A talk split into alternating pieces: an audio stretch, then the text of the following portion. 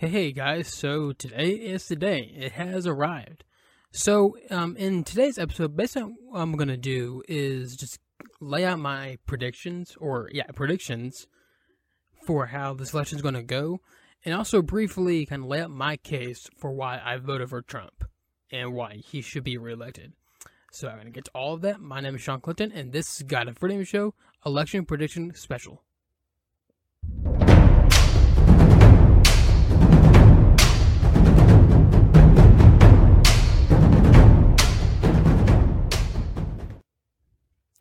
Okay, so let's just yeah, let's jump right into it. I hope everyone is having having a great week so far, and I know a lot of people are on edge to what's going to happen or not, whether Biden's going to win or Trump's going to win. We will simply find out today uh, or, or tonight. But again, like I said in the kind of the beginning, I'm going to basically lay out my prediction of how I think the election is going to go. I actually have two predictions more of a kind of a lower estimate prediction for Trump, and then um, the kind of the higher estimate how I think it would all go. So first off, let's just jump to the electoral map for 2016.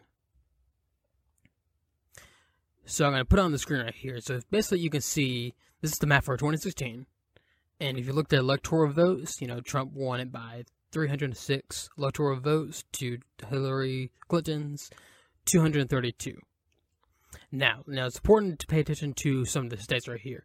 So a lot of the so-called, you know, battleground states um, this time around will be Florida, Arizona, North Carolina, uh, Wisconsin, Michigan, and Pennsylvania. Those are the key states that we all need to look out for. So in 2016, as you can see right here, that you know Trump won Florida, he won Arizona, and then he won all three: Wisconsin, uh, Michigan, and Pennsylvania, and he also won North Carolina. So, and is pretty easy to say, at least for more of the two southern states, Florida and North Carolina, right here. You know, I, I don't think you know he's in much danger of losing those two as far as the election. But, you know, jump to Arizona, I mean, it is pretty tight in Arizona, too. And then the three states up kind of north, those are very, very competitive right now. So, let's jump to my predictions right here. So, this right here is my lower estimate prediction uh, for the election for 2020. So, what I have right here is obviously Trump winning by 295 electoral votes versus 243 for Biden. Okay, so if you you know you can go back to look at the electoral map for 2016. So kind of the difference is between those two is that I have him losing Wisconsin, and then for Maine of North I have you know Biden winning all the entire state. So and honestly, if you look at the polling, for a lot of these states, I mean, it's not far off, honestly. Um, for let's go Wisconsin, is Biden has a seven point. No, sorry, yeah, Biden has a seven point two or so lead in Wisconsin, for, according to the Clear Politics. Let me make sure that's right. I'm just going that on top of my head.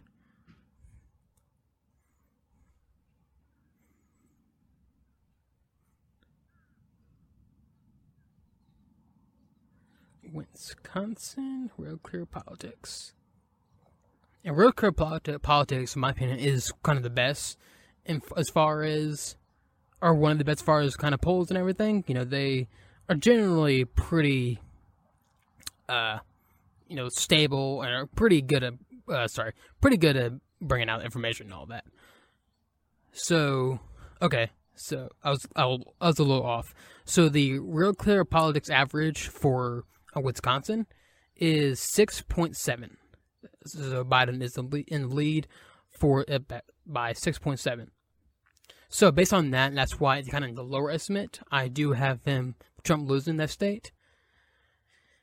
Now, if we go to Michigan, Michigan, you know, he won last time in 2016, and for the kind of the lower estimate version this time around, I do have him winning the state again. And this was this state was a a hard pressed state to say the least. This was one of the key battleground states, including also that Pennsylvania included was one of those two. But Michigan is also is pretty darn competitive. Last time I checked, if we'll pull up, thank you. So as far as Michigan, Michigan is actually pretty darn tight. So for the Real Clear Politics average for Michigan is 4.2 with Biden lead. And that's that's pretty good. That's really good for Trump because that's in the margin area for him. And also, as far so we put aside the polling for a second, Michigan has also been a, obviously been a hotbed um, this year because of what the governor Governor Whit- Whitmer has done in response to COVID. Like she has acted like a dictator, like dictator, just fascist all throughout COVID.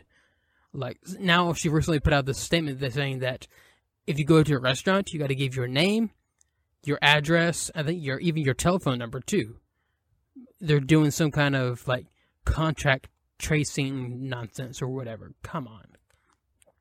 Come on, guys. So it's easy to see like for Trump to really ransack that state to win it, win it, because I think the people in Michigan, I've seen a lot of people in Michigan come out saying, "Okay, enough of this BS. We're gonna vote for Trump." So the key state is Pennsylvania, and I do have him winning Pennsylvania too in this prediction, the lower estimate prediction. And the reason why I say prediction, um, uh, I say Pennsylvania is win for Trump, is because just the just the way the Biden campaign has been working. You know, he said he said, you know, I'm not going to ban fracking. That's a lie from Trump. That's a propaganda from Trump. I'm not going to ban fracking. There's tape of him and Kamala Harris saying that they're going to ban fracking, and they Kamala Harris co-sponsored the Green New Deal, in which the people of Pennsylvania are not going to be up for. They're not going to be up for it at all. And also the rise in uh, Philadelphia is a key component too. So I think really, and based off the rallies that happened in Pennsylvania the last two days, I think Pennsylvania is definitely a win for Trump. Definitely a win. So, kind of move around right here, go to Florida. You know, also is the same ordeal as well. So, again, this is my again lower estimate prediction, which I don't, I personally don't think this is far off for what's going to happen. Maybe but we'll see. That's why I have two predictions: one kind of lower estimate and one kind of higher estimate. The kind of so, and I think kind of the actual result is going to be in the medium, in the kind of the middle of those two. So let's jump to the the higher estimate prediction. So here I have him winning Wisconsin, Michigan, and Pennsylvania.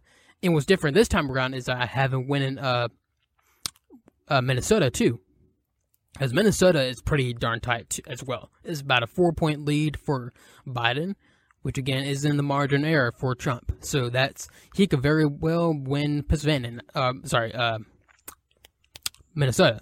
So that would be really interesting interesting to see. So obvious, obviously, as you see from my prediction, I think Trump will definitely win this election. Um, is it all depends on whether it's going to be a close race or kind of a more uh, bigger win for Trump. But you know, we'll see. We'll see what's going to happen. Honestly, so I mean, again, take these predictions with predictions with a grain of salt. Honestly, because anything, anything can happen. Honestly, back in 2016, I didn't think Trump would win. I did not think he would win, but he did. So again, take my prediction, predictions with a grain of salt at this point. Alrighty, so to kind of give you my case, my personal case of why Trump should be reelected, in my opinion, I have four points for that. So, point number one is policy. So, when he was elected, I did not think he, um, I personally think, well, I did vote for him in 2016, I did, but and that was really to stop Hillary from becoming president because she was so awful in many in many ways. But I just didn't think because all all his most his kind of famous life, Trump was more kind of a moderate to Democrat leaning guy. So I didn't think he'll actually govern conservatively. I thought he'll govern more in the middle, make concessions to Democrats or whatever. But he hasn't. He has. He's actually governed more conservatively than any other president in my lifetime. And at this point, point out the only other Republican president in my lifetime was uh, George Bush, George W. Bush. So I mean, whatever. But still, I- I've seen many people saying, you know, he's the most conservative president we had ever since Reagan. Reagan was obviously the most one of the most conservative presidents we ever had in this country, and probably considered one of the best in this country. But you know, President Trump has done governing pretty conservatively. Like he passed the tax cuts, in which you know did lower taxes taxes for many people all throughout the country. And I, and I don't mean the rich. I mean actually the kind of lower middle class people. Actually, the upper class people, like 20 percent or upper one percent, they saw a tax increase with this with this bill. So the whole idea that it was only a tax cut for the rich is a complete lie. Um, another thing is, you know, he's cut regulations, you know, a nonsense governmental regulations and everything. So that's good. He also he's moved the embassy of Israel or the U.S. embassy for of Israel into the cap into Israel's capital, which is Jerusalem, which was a was a historic great move by him. And you know that's something that presidents in the past have said uh, they're going to do over and over again. I think Clinton said that he's going to do it. Bush said he's going to do it. Obama said he's going to do it, but none of them did it. Trump said he was going to do it, and he did it. Which is again, he has fulfilled his promises. He's been very pro-life in his uh, policy. He's you know did a number of things to defund uh, Planned Parenthood. You know they are still funded, unfortunately, but and that's really because it really comes down to whether Congress needs to pass something like that, so he can't do it on the whim. But he has done a lot of work try to get them partial, at least partially defunded and everything. Yes, and he's been very pro-life as far as um, his presidency. Um, another thing, um, and really, as far as his you know governance again, he has not really like grown his power, if if you will. Especially like let's go to COVID. You know, and during COVID, every other president, I think, Obama, I think even Bush, would have grown their power. They would have probably done a national lockdown and everything, maybe a national mask mandate. But with Trump, he didn't do that. He recommended some things, some restrictions. He recommended it, but he left it up to the states to do what they wanted, which is terrific. No other, I, I can't name an, another president besides Reagan who would have done that. It's that's fantastic and really good on him because there's no way Biden would do that. No way, no way possible. And again, we live in a federalist nation, which the, the power is divided by the state governments and the federal government. And whatever the federal government doesn't have, power wise, it is moved back to the states. And the power of the federal government is completely laid out in the Constitution. So it does. So it's great to see a president, the president of the United States, actually following that, following that process. It's really great. So point number two is that you know his character, and let's just say his character is not the greatest. That's why, really, in 2016, I wasn't really a big fan of him. I I did not support him in the primaries. I was a Ben Carson fan. I voted for him in the Ben Carson in the primaries, but you know he won the primaries, and so it became a race between Trump and Clinton. But you know, again, the biggest turnoff I have with him was his character, his just toxicity and divisiveness and everything. But it just it it bothered me, and so it still does bother me to this day. But the thing is, this time around, it is all baked into cake. So him being reelected, my me voting for him, It's not going to change that one way or another. He's still going to be the same guy, no matter what. So that's that doesn't change at all. Um, another thing point is kind of the values behind him. So kind of go back to his character. Um, I just, from what I'm seeing, um, he but he can very well recently uh change that, but I don't see him personally. I don't see that he's actually a follower of Christ, if you will. Um, he p- kind of plays uh, lip service to it. Um, he he seems to fear of God at least, which is a good thing, but doesn't seem kind of the going down of the path of you know being a follower of Christ. At least not yet, because he's famously one famously said that he has no need to repent, which is nonsense. Everybody everybody needs to repent. Everybody, no matter who you are. But again, put that put that aside. The kind of the values that he's at least protecting and pushing is really great. Is actually is something that Christians can support.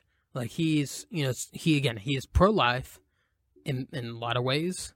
He's, you know, done whatever he can to, you know, protect the unborn with his anything within his power. Um, but and he's been a staunch supporter for the March of Life and all that. But he's also been a big protector for religious liberty, which is fantastic in many ways. So, and again, you don't have to I mean, it's it would be great that he if he would follow Christ, and that would be a great moment for him if he does come out and saying, you know, I'm following Christ now, and I've, I've repented and everything. That would be fantastic. But on a on a kind of more positive side, you know, he does advocate and wants to support relig- religious liberty. And again, he does seem to fear God at least. So that's all. That's all good right there. And on the flip side, to go to Biden, you know, he doesn't doesn't have those those values. He, you know, he supports abortion on demand.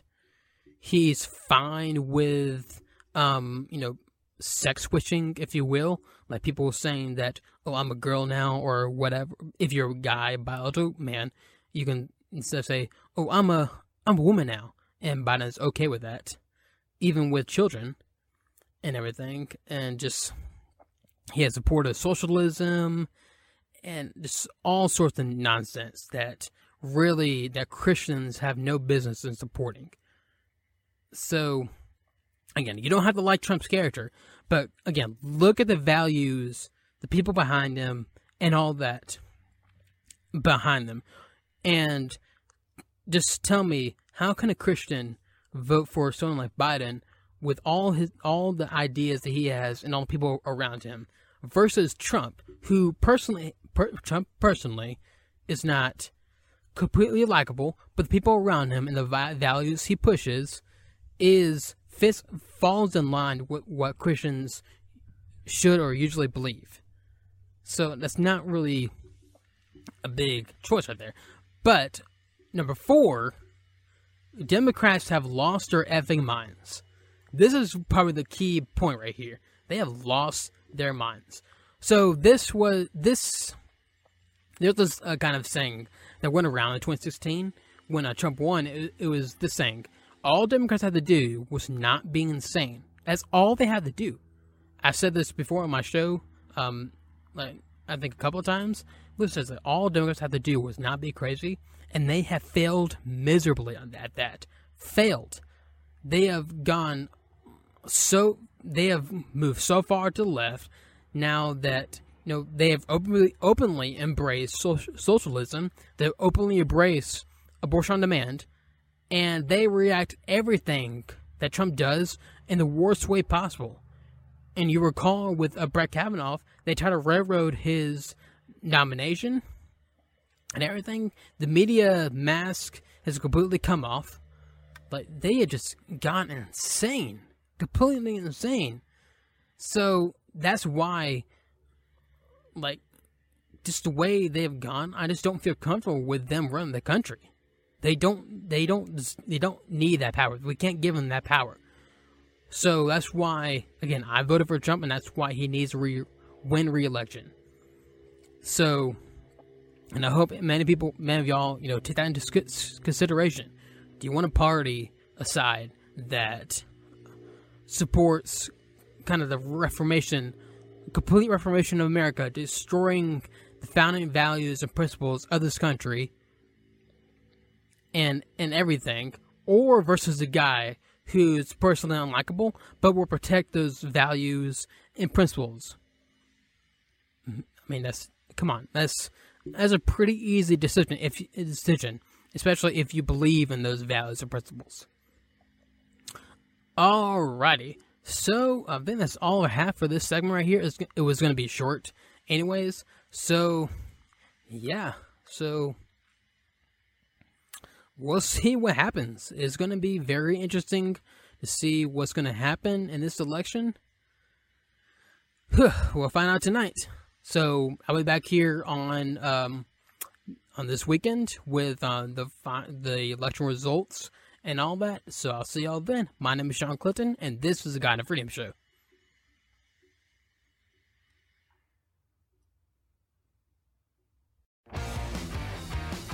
If you enjoyed this episode of the God and Freedom Show, don't forget to like, share, and subscribe.